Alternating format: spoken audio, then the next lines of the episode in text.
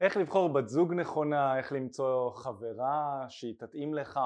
אני יכול להגיד שהרבה מאוד גברים מערערים בשאלה הזו וגם הרבה מאוד גברים עושים טעויות קריטיות כשהם נכנסים לזוגיות, כשהם מחפשים פרטנרית לזוגיות וכשהם אה, מוצאים חברה נקרא לזה ככה והם נכנסים לזוגיות שהן לא מיטביות, זוגיות שיכולות להיות אה, לא לענות על כל הצרכים שלהם, זוגיות אלימות או זוגיות שבסוף אה, מובילות לפרידה מאוד מאוד כואבת ששוברת לבבות ובעצם בסרטון הזה אני הולך לדבר איתך מהניסיון שלי ומהידע שצברתי ומהניסיון שצברתי גם שלי עצמי וגם של מתאמנים שליוויתי ושל מתאמנים שהחברה שלי להצלחה עם נשים ליוותה על כל הנושא הזה של אה, איך למצוא זוגיות נכונה ואיך לכוון לפרטנרית הנכונה שתוכל בסופו של דבר לענות על הצרכים הכי עמוקים שלך.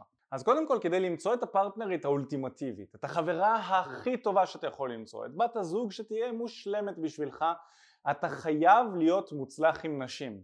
וזה עניין שהוא מאוד מאוד חשוב להבין אותו, כי מה זה אומר בעצם לא להיות מוצלח עם נשים ולהיכנס לזוגיות? זה בעצם אומר שאתה סוג של נקלע למערכת יחסים מסוימת וזו לא הבחירה שלך. זה כמו שאם אנחנו נלך כמה מאות שנים אחורנית אנשים לא היו יכולים לאכול את האוכל שהם בדיוק רוצים, נכון? הם היו צריכים לצאת החוצה לצוד, או שמה שהכסף שלהם היה יכול לקנות זה מה שהם היו אוכלים.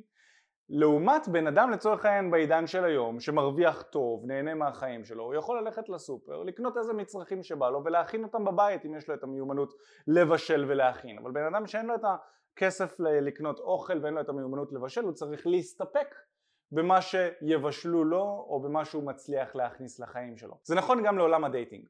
כשאתה לא מוצלח עם נשים אין לך את היכולת לבחור מבין מגוון מסוים של נשים שנמשכות אליך ואתה נמשך אליהן את הבחורה שהיא הפוטנציאל הכי טוב בשבילך בשביל קיום של מערכת היחסים שמתאימה לך וזה מה שקורה אצל רוב הגברים לפי מה שאני מוצא רוב הגברים לא מוצלחים עם נשים ואז הם נקלעים למערכת יחסים עם בחורה ש...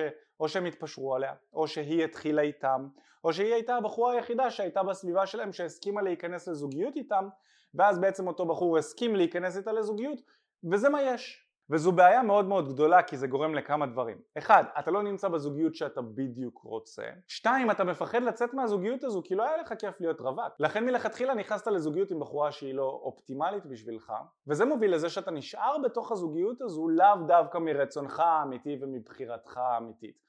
אתה פשוט נשאר שם כי זה מה יש וכי נוח לך ואתה לא רוצה לחזור להיות רווק שזה מתכון מנצח לזוגיות רעילה. הרבה מאוד גברים שנמצאים בזוגיות כאלה מעידים על אה, מצב נפשי רעוע, על אה, בעיות בזוגיות, על בעיות כלכליות ובקיצור זה לא מקום שאתה רוצה להיות בו אבל לצערנו המון המון המון גברים נמצאים במקום הזה. אז הדבר הראשון שאתה רוצה לעשות בכל הנושא הזה של למשוך את הפרטנרית הנכונה זה שיהיה לך את המסוגלות לבחור את הפרטנרית הזו ולא להיות רק זה שנבחר להיות הפרטנר, אלא לפתח את המיומנות לגשת לנשים ולבנות סביבך שפע של נשים, איזשהו מאגר שמתוכה אתה יכול לבחור. וזה מה שאנחנו עושים בתקשורת אמיתית, אנחנו ממש עוזרים לגברים לפתח את מיומנויות התקשורת שלהם, להצליח עם נשים ומתוך השפע הזה לבחור את הבחורה שהם באמת רוצים. אם זה משהו שיכול לעניין אותך, אז השירות שלנו יכול ממש לעזור לך, אנחנו מציעים בעצם אימונים אישיים שבהם אנחנו יוצאים ביחד איתך ומראים לך איך לגשת לנשים ואיך לצאת ליותר דייטים וזה תהליך מטורף, אתה יכול להירשם לשיחת ייעוץ, הקישור נמצא כאן בתיאור של הסרטון, תשאיר את הפרטים שלך בדף שייפתח ו... אה, כמובן אתה צריך ללחוץ על הקישור בתיאור אחרי זה תשאיר את הפרטים שלך ואחד מאיתנו ניצור איתך קשר ונראה איך אנחנו יכולים לעזור גם לך לצאת ליותר דייטים להכניס יותר נשים לחיים שלך ולבחור את הזוגיות הבאה שלך מתוך מקום של שפע. אחרי שיש לך את היכולת לבחור בת זוג או לבחור את האישה שאיתה אתה רוצה לצאת איך אתה יודע באיזה אישה לבחור מבין השפע שיש לך? בעצם הדרך לעשות את זה בצורה הכי יעילה לדעתי זה קודם כל להבין מהם הערכים המרכזיים שהם הכי חשובים לך בחיים שלך. יש רשימת ערכים שאתה יכול לרשום, למצוא אותה בגוגל, אם אתה תלח, תרשום בגוגל רשימת ערכים, אתה תמצא מלא מלא מלא סוגים של ערכים שחשובים לבני אדם. הערך בחופש, אני רוצה להיות חופשי והבחירות שלי יהיו מלוות בזה שהן ייתנו לי עוד חופש. אני רוצה ביטחון, זאת אומרת שאני אעדיף לגור בבית משלי על פני בית בשכירות. אני אעדיף לגור במדינה מסוימת על פני להיות נווד דיגיטלי לצורך העניין. יש ערך של אהבה. מאוד מאוד חשוב לי שבזוגיות שלי תהיה אהבה מאוד מאוד חזקה. יש ערך של מיניות. מאוד מאוד חשוב לי שבזוגיות שלי יהיה סקס מאוד מאוד טוב ומגוון ופראי, נכון?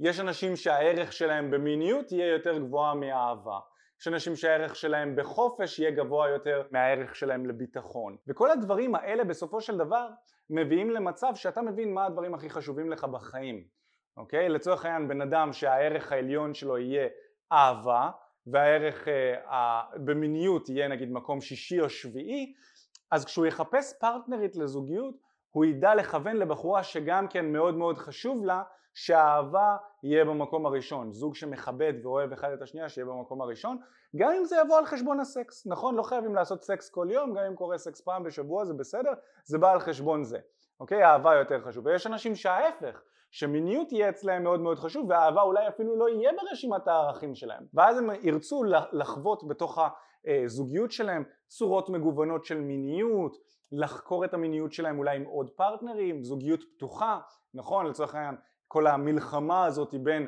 חופש לבין ביטחון זאת המלחמה הזאת בין אנשים שמאמינים שזוגיות צריכה להיות זוגיות פתוחה ומאפשרת לעומת אנשים שמאמינים שזוגיות עם פרטנר אחד זה הדבר המיטבי והכי טוב. צריך להבין אין פה הכי טוב ודברים שהם לא טובים. המלחמה הזאת היא מלחמה לא חכמה ולא אינטליגנטית מלכתחילה.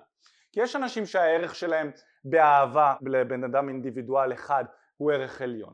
ויש אנשים שהאהבה מבחינתם זו, זו אהבה שמפיצים בין כמה וכמה אנשים נכון? האהבה שלהם תהיה שונה מהאהבה של אנשים שהם מאמינים במונוגמיה לצורך העניין. אז אתה לא יכול לתת דרך אחת של חיים שהיא מתאימה ל-100% מהאוכלוסייה זה אף פעם לא יעבוד גם לא ל-50% מהאוכלוסייה. לכל בן אדם יש רשימת ערכים משלו ולפי הערכים האלה שאתה רוצה לבוא ולגלות אצל עצמך אתה תוכל לבדוק ולבחון מה הקשר המיטיב בשבילך ואיזה פרטנרית אתה הולך למשוך לחיים שלך. עכשיו איך אנחנו מבינים מהי רשימת הערכים הזו ומה הסדר אצלנו של החשיבות שאנחנו נותנים לכל ערך. אז קודם כל אתה רוצה להכיר את רשימת הערכים, אז הייתי מציע לך להיכנס לגוגל, לרשום רשימת ערכים, לראות את כל סוגי הערכים שיש, יש עשרות כאלה. אחרי זה אתה רוצה לקחת איזשהו, לרשום ממש על דף איזה עשרה אירועים מאוד מאוד משמעותיים בחיים שלך. נגיד, אה, הפעם הראשונה שנכנסת לזוגיות, העבודה האחרונה שאתה בחרת, מה עשית כשרצית להחליף עבודה אולי, היום שבו עזבת את הבית של ההורים שלך, ולהתחיל להבין למה עשית את הבחירות האלה. מה עומד מאחורי הבחירות האלה מבחינת הערך? איזה ערך הבחירה הזאת מקדשת? סתם לדוגמה, לחיות בבית של אמא ואבא זה מאוד מאוד נוח.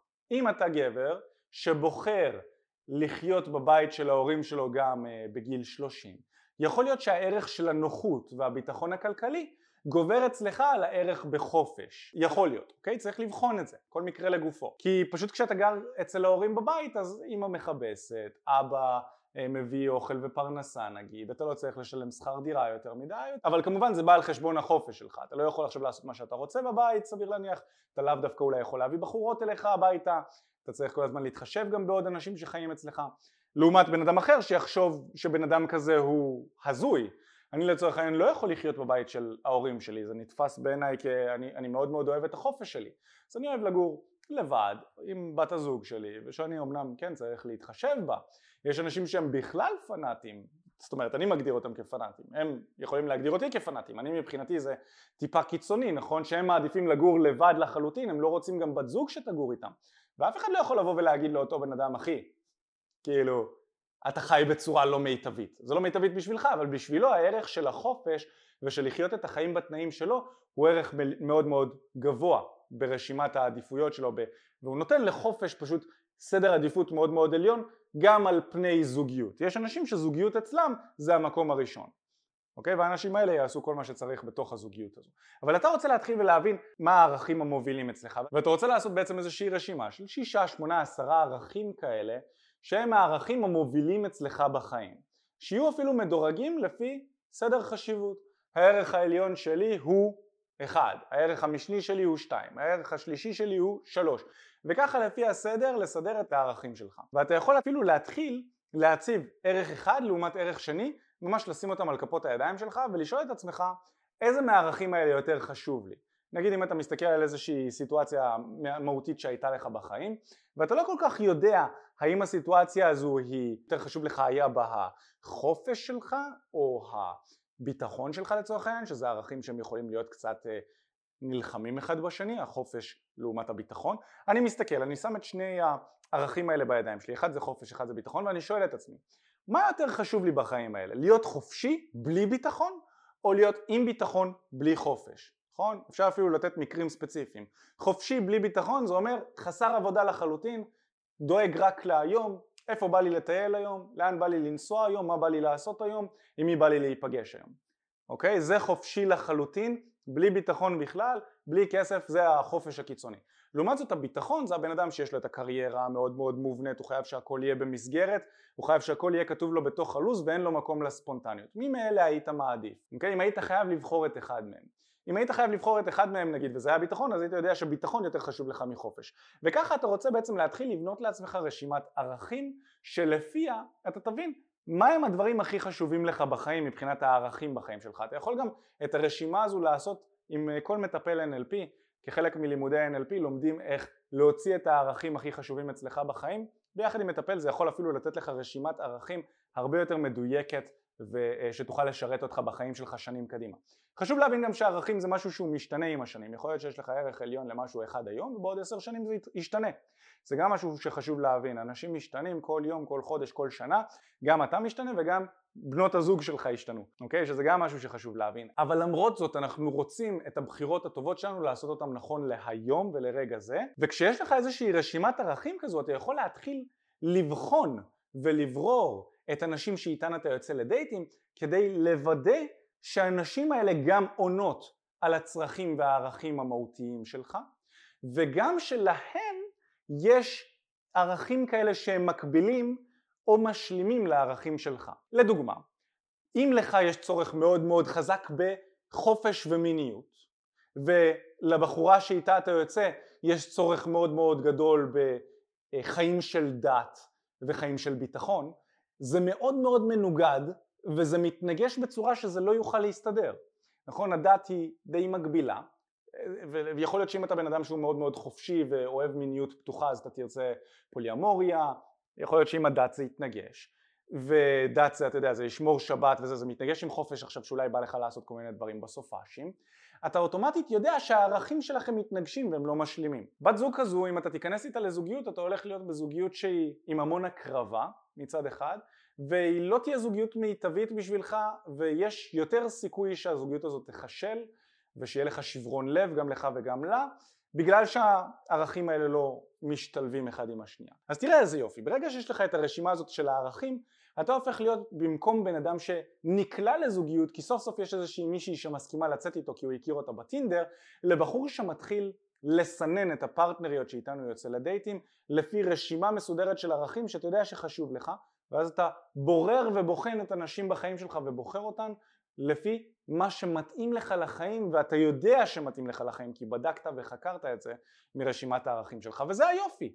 אתה מתחיל מלעשות חקר עצמי ואז מתוך החקר העצמי הזה אתה בודק מה מתאים לך וככה אתה מכניס נשים לחיים שלך. זה מדהים וזאת הדרך להיכנס לזוגיות שהיא מיטבית, לבחור את בת הזוג שלך נכון. כמובן שבתוך הזוגיות יש עוד דברים שאתה רוצה וצריך לעשות כדי שהזוגיות הזו תצליח, אנחנו מדברים על זה כאן בתקשורת אמיתית, אבל זה השלב הראשון של לבחור את הפרטנרית נכון. לבחור את הפרטנרית נכון מתחיל מזה שהערכים שלכם ישלימו. אוקיי, עכשיו אתה יכול לבוא ולסיים לצפות בסרטון הזה, אולי אה, לשים לעצמך איזושהי משימה לשיעורי הבית, לרשום לעצמך במחברת או בלוז, לעשות לעצמי רשימת ערכים.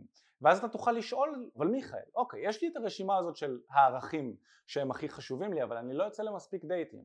אם אני מסתכל על השלושה חודשים האחרונים, על החצי שנה האחרונה, יצאתי לדייט, שניים, שלושה, זה לא מספיק, אין לי מספיק שפע, איך אני יכול לבחור כשאין לי מספיק דייטים? אולי לא יצאת לדייטים בכלל, אולי אתה לא כל כך יודע איך לגשת לנשים, אתה לא מספיק מקבל מאצ'ים בטינדר, אולי אתה לא יודע איך למשוך אותן, ואולי אתה יוצא לדייטים, אבל הדייט הזה נגמר בדייט הראשון, הבחורה לא רוצה לצאת איתך שוב, לא רוצה להיפגש איתך, אתה לא שוכב איתה, ואתה, קשה לך להיכנס לזוגיות מהמקום הזה, זאת אומרת אתה לא נמצא במקום שאתה יכול לבחור את הפרטנרית. המקום שבו אני מדבר עליו, המקום שבו אתה יכול לבחור, הוא מקום של עושר, גם באלף וגם בעין, כי כמו שאמרנו, כשאתה יכול לבחור מה לאכול, אז אתה גם כנראה תהיה יותר בריא. אתה תאכל את האוכל שהוא מיטיב איתך, אתה תדע לבשל את האוכל, אתה תדע מה יש בתוך האוכל, אתה כל יום תוכל לבחור יום ביומו, אתה יכול לבחור מה לאכול, המקרר שלך מלא. אבל בן אדם שהוא עני, שאין לו אוכל, אין לו את הזכות לבחור, הוא יחיה חיים אומללים יותר, החיים שלו יהיו פחות טובים מהבן אדם שחי באושר ובמגוון והוא יכול לבחור מה לאכול, הוא הולך לסופר ליד הבית וקונה. הבן אדם העני הוא כל הזמן במרדף מה אני יכול לעשות, וואי איך אני דואג לעצמי, מה אני אוכל היום, וזה מקום לא טוב להיות בו, וזה נכון גם ל dating, עולם ה dating בשביל רוב הגברים זה העולם של העוני, העולם של העוני זה העולם שבו אתה צריך כל הזמן להרהר, וואי אין לי אישה בחיים, מה אני עושה, אין לי מאצ'ים, זה עולם שלא בריא להיות בו, ואחד הדברים הראשונים שאני מציע לך לעשות זה לפתור את הבעיה הזאת ב dating, אתה רוצה לצאת ליותר dating, וכאן אנחנו יכולים לבוא ולעזור לך. אחי, מה הולך? תודה רבה שהקשבת לפודקאסט. אם אתה רוצה לשמוע את התכנים הנוספים ברגע שהם יעלו, כל מה שאתה צריך לעשות זה להירשם לפודקאסט איפה שאתה לא צופה בזה, פשוט תלחץ על לעקוב, וככה אתה תראה את התכנים האלה כשהם עולים. מעבר לזה, אם אתה רוצה לעבוד איתנו בשיטת חמשת השלבים, אתה מוזמן להצטרף לשיחת ייעוץ חינמית לגמרי. איך נרשמים לשיחת הייעוץ הזאת? אתה לוחץ על הלינק שנמצא איפשהו באזור כאן. זה מעביר אותך לדף ששם אתה יכול להשאיר את הפרטים שלך, וגם אתה יכול לרשום תקשורת אמיתית בגוגל, והדף הראשון שתראה כנראה גם יפנה אותך לשם. ברגע שאתה משאיר את הפרטים, אחד מהאנשים שלנו ייצור איתך קשר, כדי להבין בדיוק איפה אתה נמצא מבחינת חיי ה dating שלך, לאן אתה רוצה להגיע, ומהו המסלול הכי נכון ומדויק בשבילך. ויאללה אחי, אנחנו נתראה בפעם הבאה. יאללה ביי.